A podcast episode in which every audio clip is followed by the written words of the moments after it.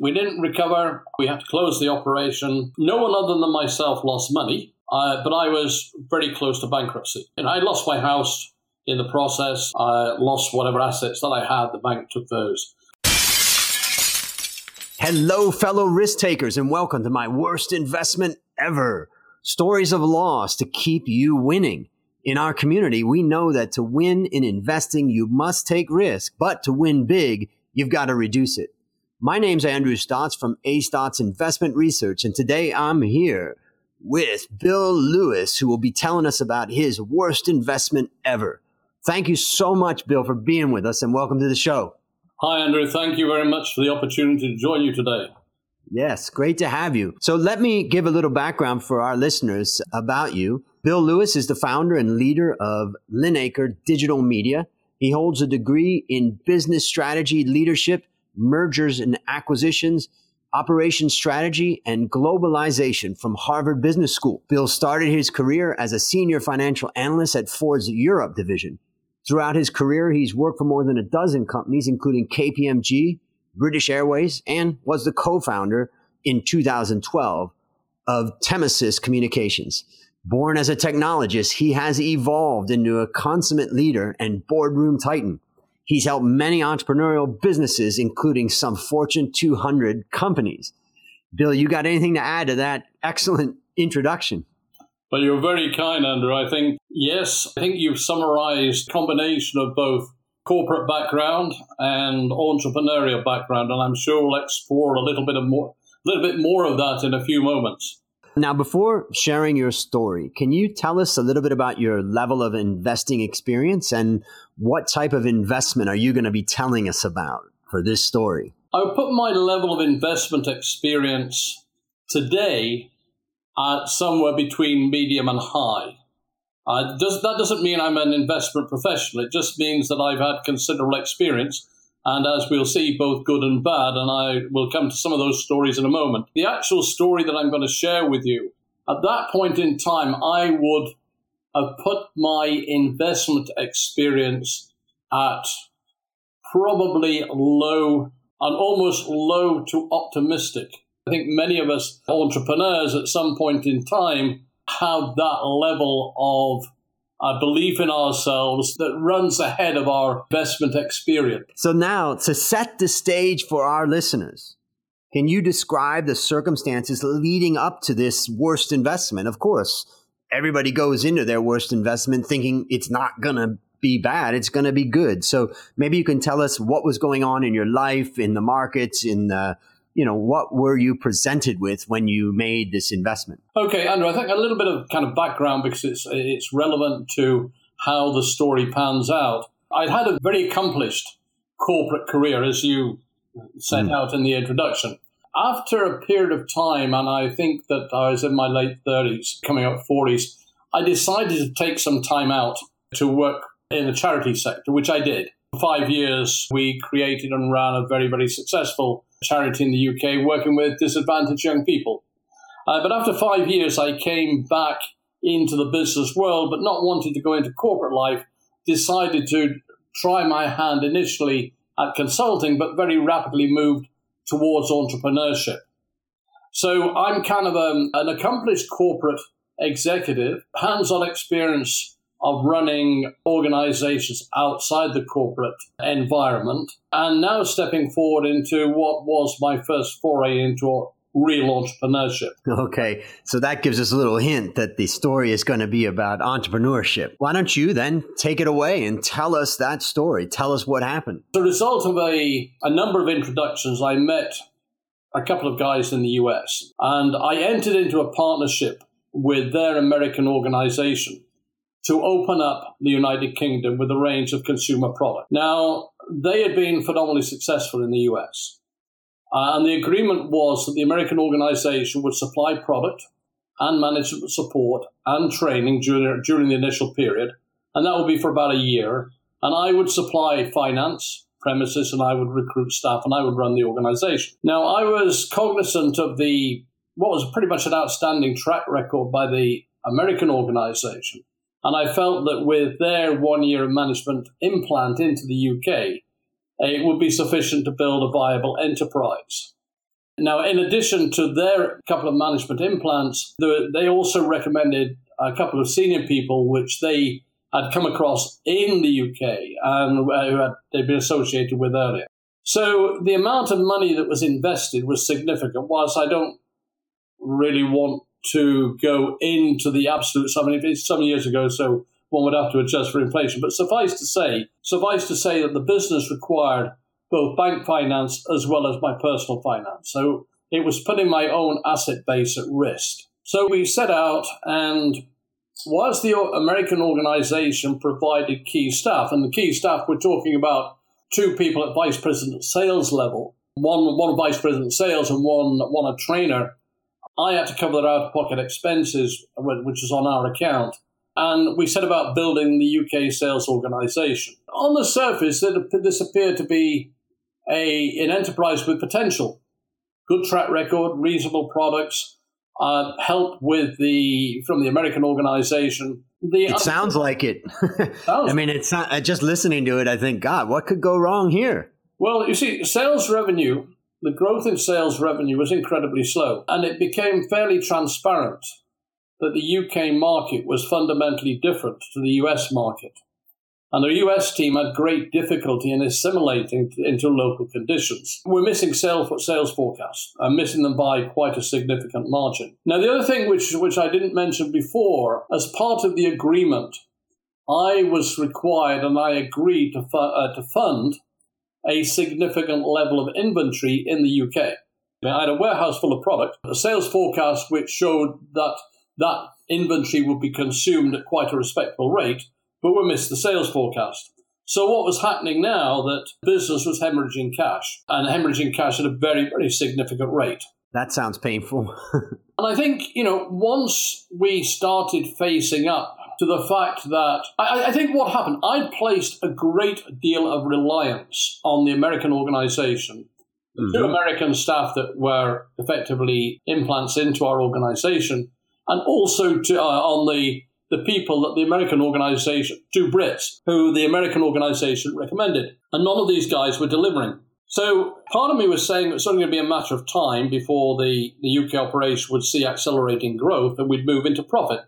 Now, it's a high grade gross margin range of products, so the world would become a wonderful place. But on the other side of the coin, my intuition was saying, well, this is not going to happen. My gut feel was saying, these guys, A, don't understand the UK, they have a very significant level of influence over the marketed decisions. Uh, the two guys which the Americans had actually recommended were very aligned to the American model, uh, despite the fact that it wasn't working. I felt that I was a little bit out on a limb. Now, what I thought that I could rely on going into this enterprise was my corporate experience, my corporate management experience, which I thought that I could rely on my corporate management experience, which, you know, what was significant was highly successful. Uh, but, you know, after nine to 10 months, the realization the business model that was being attempted was not going to work. Our warehouse is full of stock, and the US implant team were about to return to the US, and the two UK guys decided they wanted to go somewhere else. And then the US organization came over for a review, and they then effectively washed their hands of any responsibility. So I continued to push into the second year with our own team, who had made significant changes to the business model, but honestly, we didn't have the financial runway to recover. End of story. Got it. End of story. We didn't recover. We had to close the operation. No one other than myself lost money, uh, but I was very close to bankruptcy. And I lost my house in the process. I lost whatever assets that I had. The bank took those. But obviously, you know, I recovered over time. But that was kind of a sorry, a sort of, you know, looking back, of course, it was a disastrous time, a very difficult time. Did I learn lessons from it? Indeed, I did. Let's why don't, why don't we review those? What did you learn? Because boy, when I look at it, it looks like a lot of stuff seemed like it was in place. But um, I mean, one of the things clearly is that same product, different market. That is hard to anticipate. Indeed, I think there's basically three points.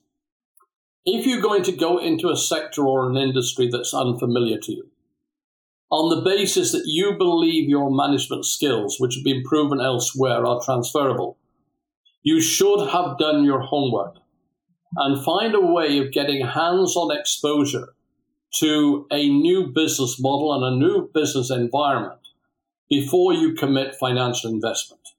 Absolutely essential. I did not do that.